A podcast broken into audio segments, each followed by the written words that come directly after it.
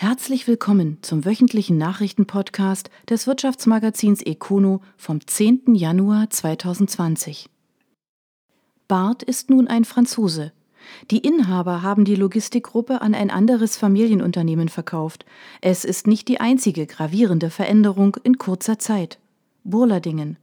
Das Logistikunternehmen BM Virol aus Lyon, Frankreich, hat die Mehrheit an der Barth Logistikgruppe übernommen. Das gaben die beiden geschäftsführenden Gesellschafter Berthold und Peter Johannes Barth bekannt. Details nannten sie wie üblich nicht. Auch gibt es keine Angabe zu den Gründen. Die Cousins weisen aber auf zwei Umstände hin. Erstens sei es eine strategische Partnerschaft, um derart verstärkt den künftigen Herausforderungen in der Logistik begegnen zu können. Und zweitens würden alle Mitarbeiter und Standorte von BART unverändert bleiben. Zwei Veränderungen stehen indes dennoch an. So wird zum 1. April der bisherige Bart-Prokurist Uwe Schemp zum weiteren geschäftsführenden Gesellschafter bestellt werden. Und der Stammsitz in Burladingen verliert dank einem Ende 2019 begonnenen Neubau in Hechingen an Bedeutung. Innerhalb von 14 Monaten entsteht auf einem 50.000 Quadratmeter großen Areal im ersten Abschnitt eine 6.000 Quadratmeter große Umschlaghalle mit 49 Toren sowie das Speditionsgebäude samt Servicebereich für die Lastwagen. Später sollen dann noch zwei Hochregallager hinzukommen. Nach Fertigstellung des vom Architekten Rolf Mühleisen geplanten und dem Generalunternehmer Ten Brinke Industrie- und Gewerbebau umgesetzten Projektes werden 110 Fahrzeuge samt Mitarbeitern von Burladingen nach Hechingen verlegt. In Burladingen bleibt dann hauptsächlich noch die Verwaltung mit bis zu 80 Beschäftigten. Insgesamt beschäftigt Barth an 14 Standorten 620 Mitarbeiter und betreibt eine Flotte von 300 Fahrzeugen. 105.000 Quadratmeter Logistikfläche bewirtschaftet das Unternehmen. Der Jahresumsatz liegt bei rund 75 Millionen Euro. Der neue Mehrheitseigentümer BMW Roll ist ebenfalls ein Familienunternehmen und bedient mit 900 Mitarbeitern 36 Distributions- und Logistikstandorte. Die Menschen der Woche, Kalenderwoche 2. Wo gibt es einen neuen Chef? Hier lesen Sie es bei econo.de. Freiburg. Mit einem frischen Dossier Menschen des Monats starten wir ins neue Jahr und wie zu erwarten tut sich einiges. Neue Chefs beim Verkehrsverbund RVF und bei der größten Krankenkasse im Südwesten. Dazu ein Landrat, der einen Altoberbürgermeister ersetzen muss und eine Doppelspitze bei einem Metallspezialisten aus dem Allgäu. Fast täglich finden Sie neue Personalien in unserem Dossier. Und wie geht's dahin? Sie gehen am besten online auf econo.de, suchen im Inhaltsverzeichnis den Unterpunkt Dossiers und schon sind Sie an der richtigen Stelle. Olymp trotzt dem Markt. Der Hemdenhersteller wächst weiter, wenn auch langsam. Chef Marc Betzner zeigt sich dennoch mehr als zufrieden, weil seine Strategie greift. Bietigheim-Bissingen. Um ein Prozent auf 268 Millionen Euro ist der Umsatz des vor allem für seine Hemden bekannten Familienunternehmens Olymp im vergangenen Jahr gestiegen. Dabei sei die Branche angesichts der Preissensibilität der Verbraucher und gesättigter Märkte weiter unter Druck geraten. Den Absatzchancen von Modeartikeln geht es buchstäblich an den Kragen, resümiert der geschäftsführende Gesellschafter Mark Betzner und zeigt sich deshalb angesichts des erreichten Zuwachses mehr als zufrieden. Zur Zufriedenheit des Chefs trägt auch die Tochtergesellschaft Merz München bei. Der Strickwarenhersteller wuchs beim Umsatz sogar um 4 Prozent auf 31,1 Millionen Euro. Den eigenen Erfolg führt Betzner unter anderem auf die Diversifikation der Kollektion zurück. Seit einigen Jahren setzt Olymp nicht nur auf Businesshemden, sondern auch auf Freizeitshirts und Accessoires. Damit hat Betzner den Trend hin zu legereren Bürooutfits rechtzeitig erkannt. Den Erfolg kann man übrigens auch an den Zahlen ablesen. Vor zehn Jahren hat der heute 56-jährige ehemalige Leistungsschwimmer Betzner die alleinige Verantwortung bei Olymp übernommen. In dieser Zeit kletterte der Umsatz von 116 Millionen Euro in 2009 auf aktuell 268 Millionen.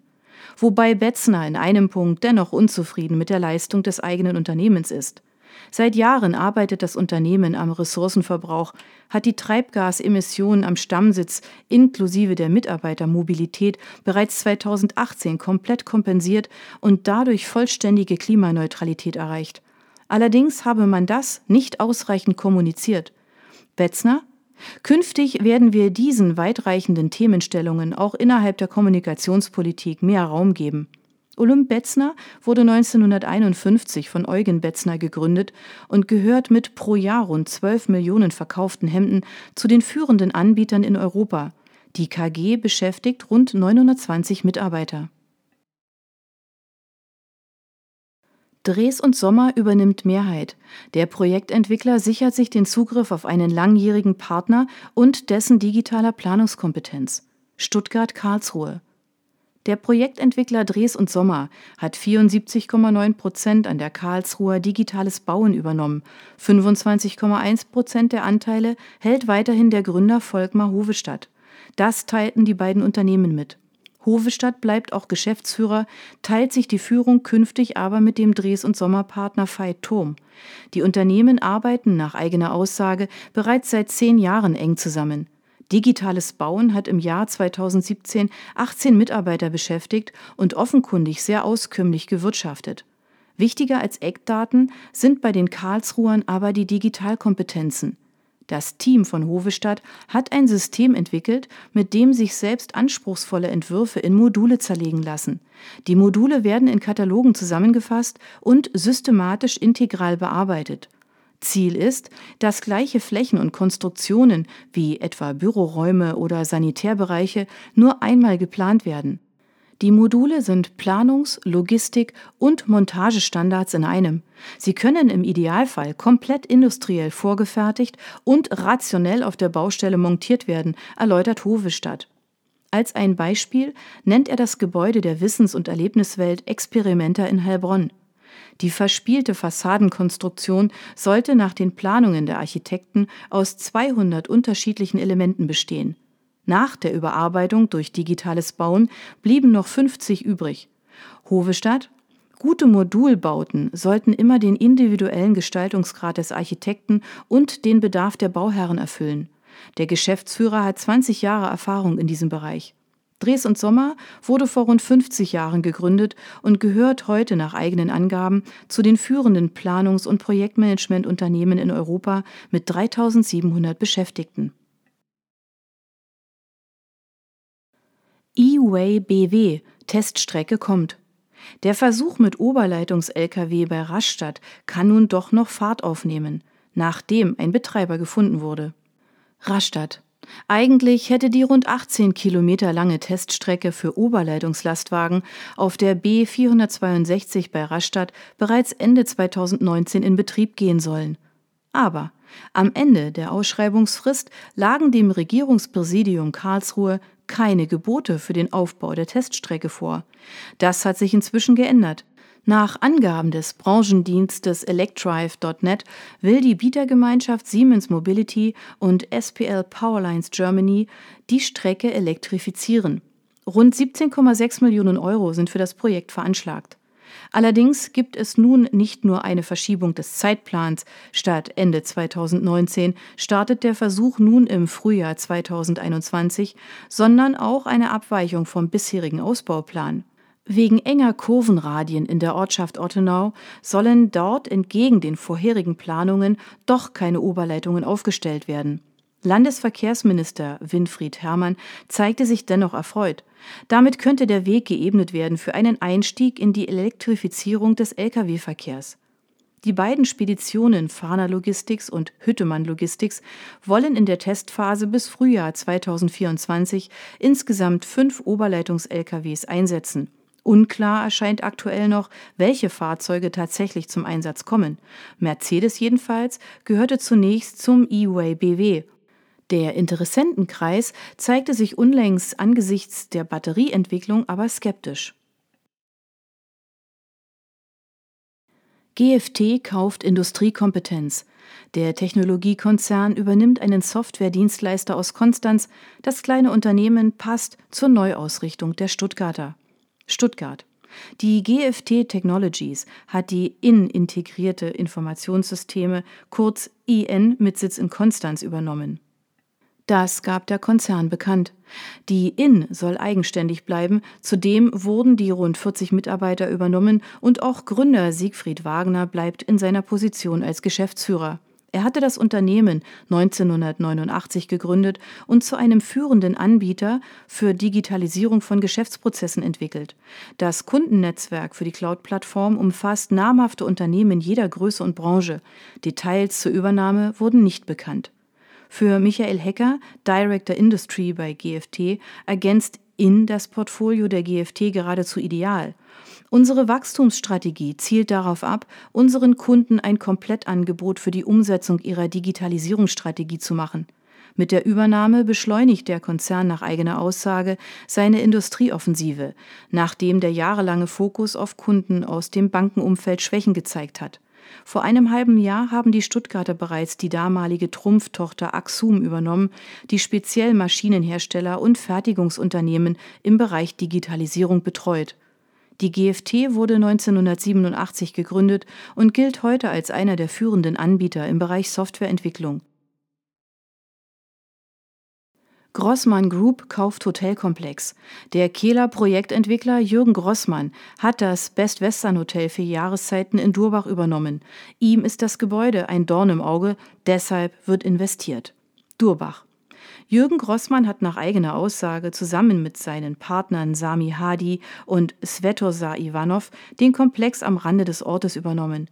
Mehr als zwei Jahre haben sich die Verhandlungen hingezogen, auch weil die Gruppe im Laufe der Zeit neben der Immobilie zusätzlich die 68 Mitarbeiter des Hotelbetriebs in die Übernahmepläne einbezogen hat. Wir sind glücklich, dass wir nun endlich den Kaufvertrag in trockenen Tüchern haben, so Hadi. Zu den Details gab es wie üblich keine Angaben wobei Grossmann die Komplexität des Vorhabens unterstreicht. Das Gebäude sei als Zweckbau für eine Klinik entworfen worden, weshalb er sich nur bedingt für die Nutzung als Hotel eigne. Weder die äußere Erscheinung noch der Zuschnitt der Flächen sind für eine nachhaltig erfolgreiche Nutzung ausreichend, was sicherlich ein Hauptgrund dafür ist, dass der Hotelbetrieb seit Jahren rote Zahlen schreibt. Grossmann geht sogar noch weiter. Durbach sei wohl einer der schönsten Ferienorte im Schwarzwald und das Gebäude habe nie wirklich zum Ort gepasst und war mir persönlich daher optisch immer ein Dorn im Auge. Deshalb will die Grossmann Group nun investieren. So soll die Fassadengestaltung verändert und die Bestands- und Brachflächen neu strukturiert und ergänzt werden. Ein Budget oder Zeitplan wurde indes nicht genannt. Dafür ist klar, dass Best Western in Durbach Geschichte ist. Grossmann kooperiert künftig mit der Halbersbacher Hospitality Group aus Bad Doberan, die das Gebäude bereits ab Januar als Dorint Hotel Durbach führen wird. Die Gruppe betreibt mehr als zehn Hotels unterschiedlicher Marken.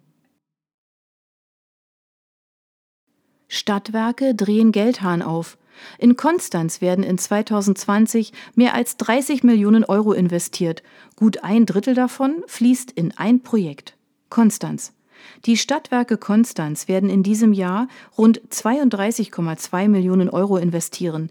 Das gab Geschäftsführer Norbert Reuter nach der Zustimmung von Aufsichtsrat und Gemeinderat zum Wirtschaftsplan bekannt.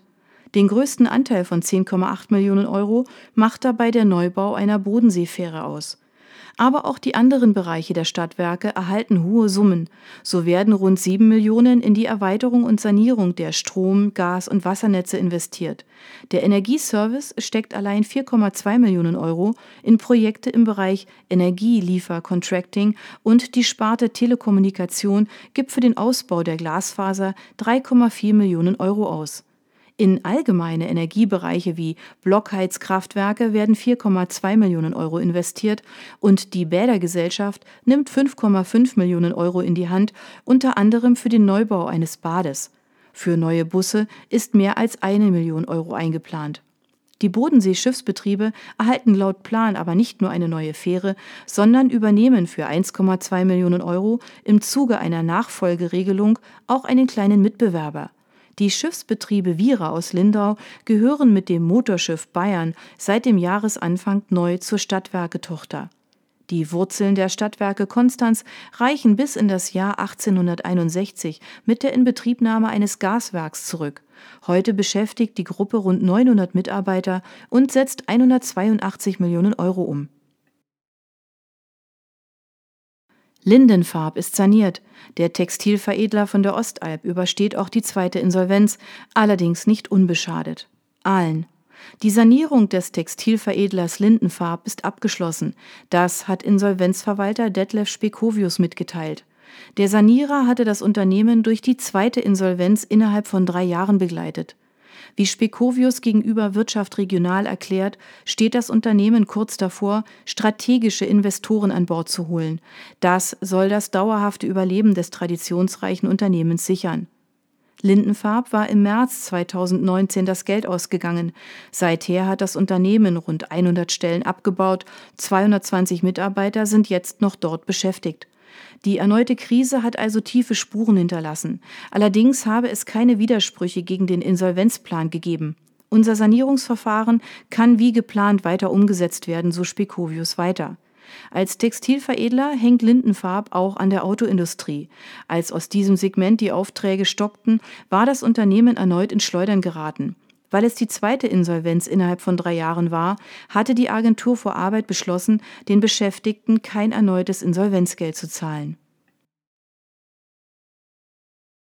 Gmünd sagt Amazon ab.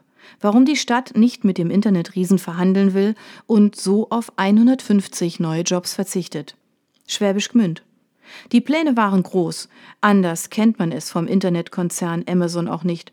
Auf einer Fläche von mehr als vier Fußballfeldern wollte der US-Konzern in Schwäbisch Gmünd ein neues Verteilzentrum bauen. Doch daraus wird nichts.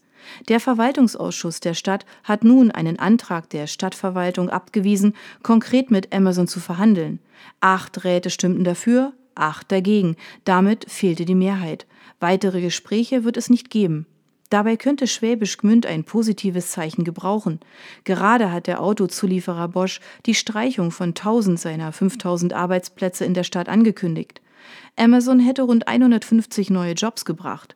Dennoch konnte sich die Lokalpolitik nicht dafür erwärmen, eine so große Fläche im Grunde nur an einen Logistiker zu vergeben, der noch dazu nicht den besten Ruf als Arbeitgeber hat. Auch wenn die Politiker diesen Punkt nicht direkt ansprachen. Ein Argument war aber, dass für eine verhältnismäßig große Fläche dann eben doch nur ein paar Arbeitsplätze geschaffen würden.